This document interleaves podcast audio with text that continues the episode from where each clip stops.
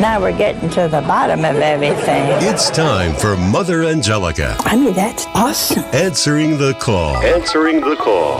This world is no place for Catholic chickens. Answering the call. You call that a failure? I call it a great success. Here's Father Joseph and Doug Keck. It's another week and hence another new edition of Mother Angelica Answering the Call. Hi, I'm Doug Keck, co hosting with our chaplain here at EWTN, Father Joseph Mary Wolfe, as we listen to Mother's take on some questions from her mm-hmm. classic TV shows of the 80s and the 90s. Always great to be with you, Father. And some interesting ones this time. One that I've never heard of is someone, although it's a problem for some people, they've gotten involved with psychics or new age things. And some mother has an answer for that one. Absolutely. First, we've got where does the divine indwelling come from? That, that'll be number two. Then the church is a mother. Uh, finally, accept your limitations, but have hope. Something for the end of the program. Mm-hmm. And up first, as you indicated, Father, overcoming spiritual attacks from Satan. So, am I assuming that you have never had those? Um, not in this way, in which this uh, lady is describing here. But some people think that it's just, you know, it's just playing around, but it's really a dangerous thing to mess around with psychics or palm readers or those sorts of things because the demonic is involved. And if there's any kind of power, you know, that's happening, any kind of s- things like that, you're dabbling with the demonic, and that's a very dangerous thing to do. I think one of the things that really comes out well in this particular call is that idea that not only is it bad to do it, but it's tough to get out of it. Mm-hmm. And as you're trying to get out of it, he's not going to let you get out of it easily. But Mother has such a great message of heart and hope here is that if we go to the Lord, and like she says, just laugh at uh, the evil one because it humiliates him. But the Lord is going to be our, our Savior. He is our Savior. And so these tried and true things, receiving the sacraments, praying the rosary every day. And I often say, you know, with the rosary, what are we doing? We are recalling again and again and again and proclaiming it the incarnation, God becoming man, crushing the work of the evil one. Yeah, I think sometimes part of our and there's in this call is a little bit of a resentment to, to God that uh, this person's being persecuted. But the idea is we, we kind of think that you know it's like a magic we incantation. We say our Lord's name and mm-hmm. everything's going to be fine. But it's perseverance right. and the grace of God, and that's so important for people who are suffering even possession or obsession is that you persevere in your spiritual practices because that's going to weaken the, the enemy's hold. And as like Mother said, he's not going to want to watch you grow holy. right, exactly. And and sometimes you have to go through these things, and that as you persevere, you become stronger in your faith. And let's see what Mother has to say about what it takes to try and overcome spiritual attacks from Satan. She would know. We have a call. Hello? Mother? Yeah, where are you from? I'm calling from Steubenville, Ohio. Oh, wonderful. And what is your question? Um, about four years ago, I had gone to psychics. You were going where? To psychics. Okay. Whoa. Well, yeah, I know now. yeah. I didn't know then. Uh-huh. Um, and I was into the whole bit with crystals and everything. I, I didn't know that Satan was behind all this yeah. at the time. Ever since then, though, I've been getting attacked. Oh yeah. And I'm I can't find any relief, and um, I'm used to the attacks now. I mean, I'd like it to stop, but what's really causing a problem now is that I'm beginning to be very resentful towards God. Mm. But and that's the whole purpose of it, huh? See, the, per, the, the, the, the, you have to realize the enemy was pretty sure you were in his camp, and he'd lost you. And he has a set of uh, tools that he uses uh, on people depending on where they are and their weaknesses. I think everybody has to know this. And he will work on them. Work, work, work, work. And you got to keep cutting him out, cutting him out, cutting him out. But most of all, I, I don't know if you're Catholic. I think you are. Um, but you need to go to confession.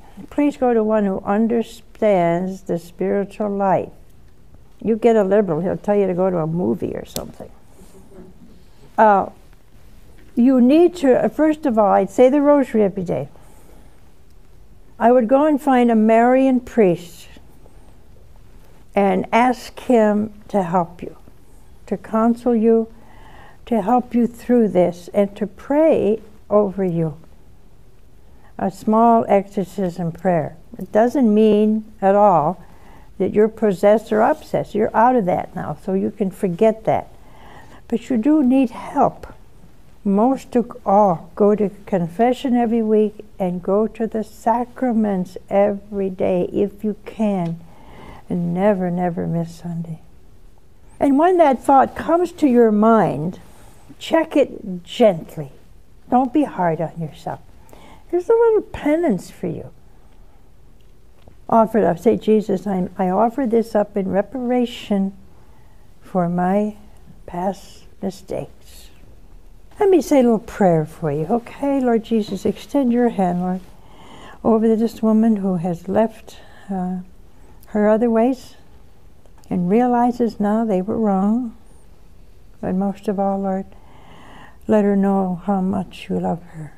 And she used to put aside these thoughts and Every time they occur, say, Jesus, I love you and I belong to you. Deliver her from this fear, Lord, scrupulosity, and replace it with great joy and love. Amen. So please don't, don't allow it. Don't be resentful, see, because then you'll close your heart to God again. We have no right to resent the Lord. You got yourself into this, see? You got, and yet God got you out of it. Now, the enemy is going to pester you. St. Teresa of Avila had a great solution to the enemy. He said, she said, laugh at him. He's extremely proud. And sometimes when you get there, the desperate, say, Oh Mary, conceive without sin, pray for me. He hates Our Lady. Hates her. You can tell that. The first thing they took out of the church was Our Lady. And after that came the Eucharist. Mary and Jesus go together. So I would be gentle with yourself. Accept it as a penance. An enemy will leave you. You don't want to see you stick around and see you get holy. And the program continues. Next up, where does the divine hmm. indwelling come from? Now, Father, I'm going to defer to you. I'm, I'm not even sure what the divine indwelling is. Mm-hmm. Well, uh, this is something, it's a talk that I often actually give to pilgrims that they find very helpful.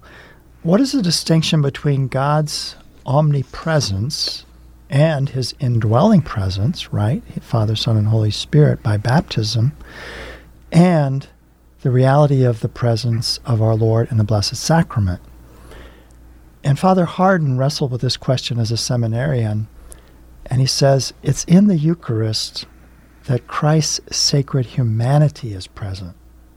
Yes, his body, his blood, his soul, and divinity, but his sacred humanity is present.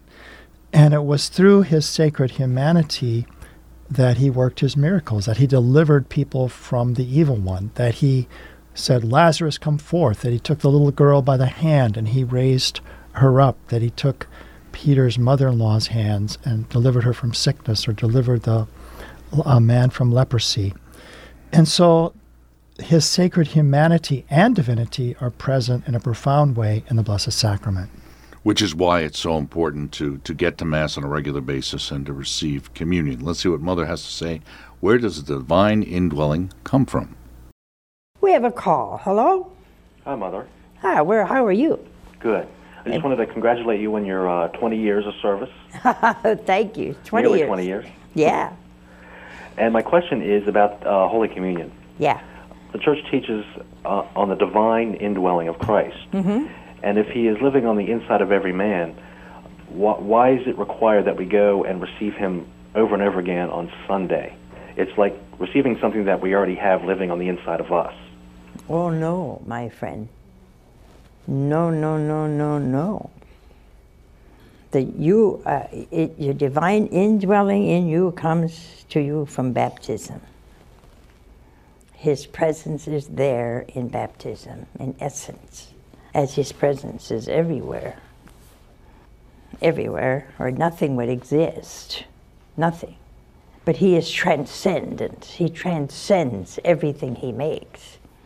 And so His grace, uh, St. Peter, if you read St. Peter's first uh, epistle, His grace.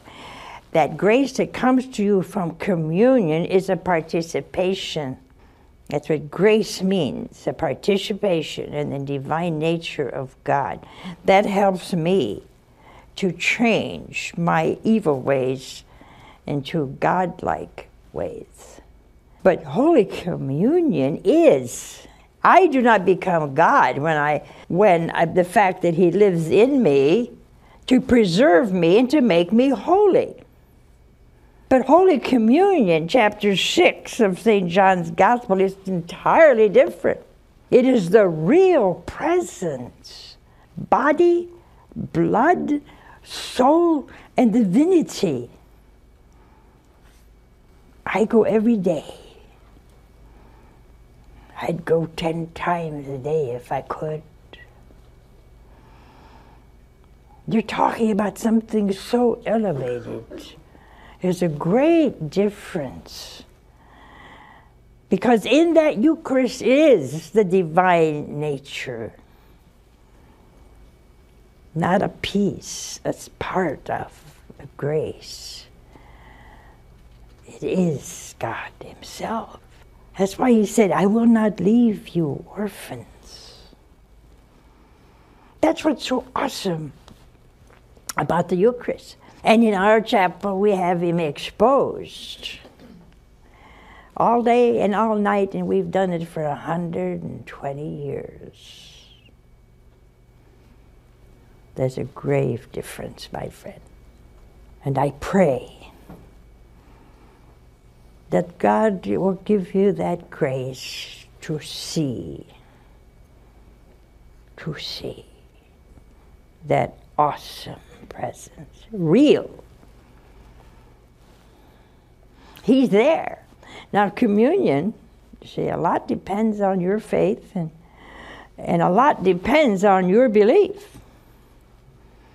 A lot depends on how you were 20 minutes before you receive communion. It's especially the new age where you don't have to go to confession. I can tell you, buddy, go. Go because you're very wrong. And somebody has told you a grave error.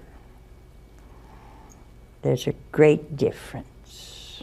One is a real presence, and one a sanctifying presence that makes you become more and more like Jesus. That's why we kneel. That's why I don't kneel. There will come a day when you will kneel. And they will kneel in heaven, on earth, and in hell. They will kneel at the presence of Jesus. That's how it's going to be. There's more Mother Angelica answering the call on EWTN Radio.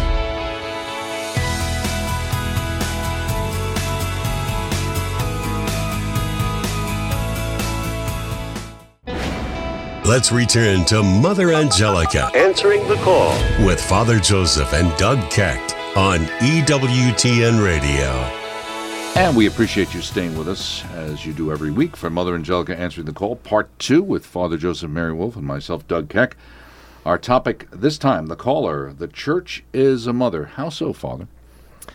And Mother's bringing out the opposite of what this person experienced the church as, where there was a harshness that she had received from a Catholic priest. And I apologize for anyone who's ever suffered, you know, because of a harsh treatment from a priest. Hopefully, we pray that that's not a common thing. Um, I've never experienced it myself, and I've known many different priests. So the church is a mother. And I was thinking of St. Leonard of Port Maurice and he would give missions and he would tell people, he would hear confessions. And, and he said a prayer. He said, Lord, if I'm too easy on penitents, that's something I learned from you. so he would be gentle with them, he would be uh, kind to them. And that's what we must always be as priests. I would say most people who are honest about these situations would say, uh, you know, their experiences with confession or these kinds of things, that mm-hmm. they're incredibly positive yeah. and very, very supportive. Now, you're going back even with this program and then 24 mm-hmm. years before that. you're probably talking about the, sometime in the mid 60s. Uh, mm-hmm. so it's possible you might have somebody who had a kind of more black and white view of things, especially the culture was different as well, this particular person's situation. Even the home life was more disciplined, right? And there was a, it was harsher in ways for a lot of home life. So that was, like you said, it was kind of the culture of the time. And hopefully, um, people aren't experiencing that very often today. Right, and as mother says, really, you know, we, we, we fall, we stumble, we keep mm-hmm. on going, but at the same time, she makes the point it doesn't mean that w- what we were doing originally should be something we continue to do either. So, mm-hmm. This is how mother explains it. Ultimately, the church is our mother. We have another call. Hello? Hi, good evening, Mother. Hi, where are you from? I'm from Hayward, California. And what is your question? I have a question on abortion. I'm 41 years of age now. When I was 18, I went to our Catholic priest at our parish and I told him that I was pregnant. The priest looked at me and told me that the Catholic Church disowned me, that I was no good, that I was going to hell in a handbasket. And I was frightened mm-hmm. I would, didn't know what to do at the time. Three and a half weeks later, I got an abortion. Mm-hmm. After this priest told me I'm going to hell and that the Catholic Church disowned me, I know I left the church for over ten and a half years, and I've been back for 15 years. Thank you, Jesus. And I want to know how do I approach this priest who's now a Monsignor and tell him he was wrong, that I'm not going to hell, that God forgave me because I didn't know what I was doing. I really have to apologize to you for that priest. He either had very little good theology or perhaps he's a little Jansenistic. Uh, the church loves her children no matter how they are, no matter how sinful they are. Holy Mother Church is a mother, and she always has the remedy for you. And the remedy was confession. Let me tell you what he should have said. He should have said, Sweetheart, I'm sorry. What you did was wrong. And you know that. Come to confession. Let's make this straight with God. Come back. Have this child. I'll help you all I can. And if you don't want it, I'll see that it's adopted. Keep it. That's what he should have said. I think our dear Lord was grieved over what he told you. And I can see why you left the church. I would never have advised you to leave the church. My mother left the church because the professor was ignorant. She went to confession after years after divorcing my father and was an Italian missionary. And he said to her, Did you not know that was a mortal sin? And she said, Yes, I did. And he told her that God was angry with her. Just what he told you. And he yelled and screamed at her like she was dirt under his feet. She never went to Mass again until I was healed. So I know what you suffer, and I'm sorry but God has forgiven you. I don't want to give anyone the wrong impression that one act of disobedience, you've had it. You know better than that. That was true of the angels. You and I have chance after chance after chance after chance because of our weakness, because of the consequences of original sin, because of the terrible temptations around us. You're okay. Pray for that priest. I hope as a Monsignor he does a little better. but being a Monsignor doesn't change a hard heart. and doesn't give knowledge or compassion, I would tell him so that if anyone else comes to him, he wouldn't do that terrible thing. Go ahead. And the next time you go to communion, give Jesus my love. I'll do the same for you. And be at peace. And our final phone call that closes out this week's program has to do with accepting your limitations but having hope, Father. Mm-hmm. You know, our hope is not to be in ourselves. Peter, when he had his hope in himself, he said, Well, Lord, I will never deny you. but then when he learned that his strength was not sufficient, then he would say, when the Lord said, Do you love me? He said, Lord, you know that I love you. And he was looking at the Lord. And that's what we need to do. Our hope is not in ourselves. Yes, we strive, we, we want to cooperate with God's grace, but our hope is in Him, His salvation, His victory. He's the one that's going to lead us to heaven. Now, Mother says I'm not martyr material. I'm not sure that's the case. She talks about maybe I'll die in bed or something. The sisters mm-hmm. holding candles around me. You were there when it happened. And we were all around her bed. And, uh, you know, she kind of had the cruciform, actually, because she had been bedridden for eight years and she was kind of curled up. And we all thought the same thing. It looks like a crucifix. But then after she died, she relaxed, of course, and it was like this great peace and even this light that you, you saw that you knew that she was home now. Very good. Beautifully said. Thank you so much, Father. Accept your limitations, but have hope, says Mother. We have another call. Hello? Hello. Where are you from? Well, I'm from Wilkes-Barre, Pennsylvania, sister, near the Pocono Mountains. Oh, and, and sister, I know some. You and I would get along fine. The only thing I'm a motor mouth. So I promise not to stay on too long, okay? but I have. I even made comments on this last thing they were saying. You think you're bionic? Well, I just had a total hip replacement. Can you top that? No. Well, then I had to land back in the hospital again. And I am a registered nurse and a teacher. I taught in grade school. And when my daddy died, I didn't think for a whole year that I could live without him. And here my kids were 13, 12, and 9. But I got out of it. That's why when they say that, that lady said to you about, you know, she's not over that little baby they lost. Well, naturally she's not over it. It just happened. Look, yeah. it took me a whole year to think that I couldn't live without my dad, That's and yet right. I was raising my own children. Right. But I got out of it, and everything in my life has been a blessing. That's wonderful.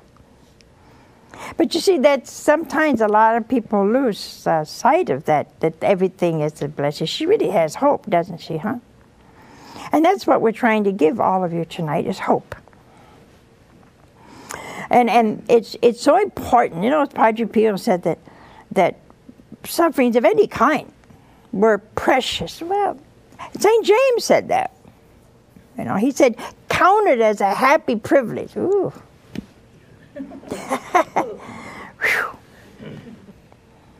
you know, I learned something about myself. You know, we all I think we we'd like to be a martyr. You ever think that that you'd like to be a martyr? You know, die for Jesus. Did you ever think of that? Huh? Did you ever dream of dying for Jesus? Huh? I used to do that up until yesterday. yesterday I blew it.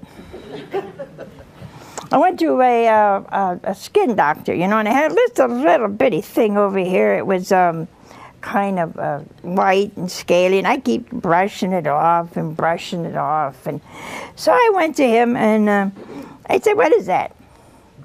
He said, "Oh," he said, "That's a pre- it's a skin cancer." I said, "That is?" He said, "Yeah." I said, "Oh, didn't seem much to me, you know." He said to the nurse, "Get me the nitrogen." I didn't know what nitrogen, I know what nitrogen is, I know what he's going to do with it, you know?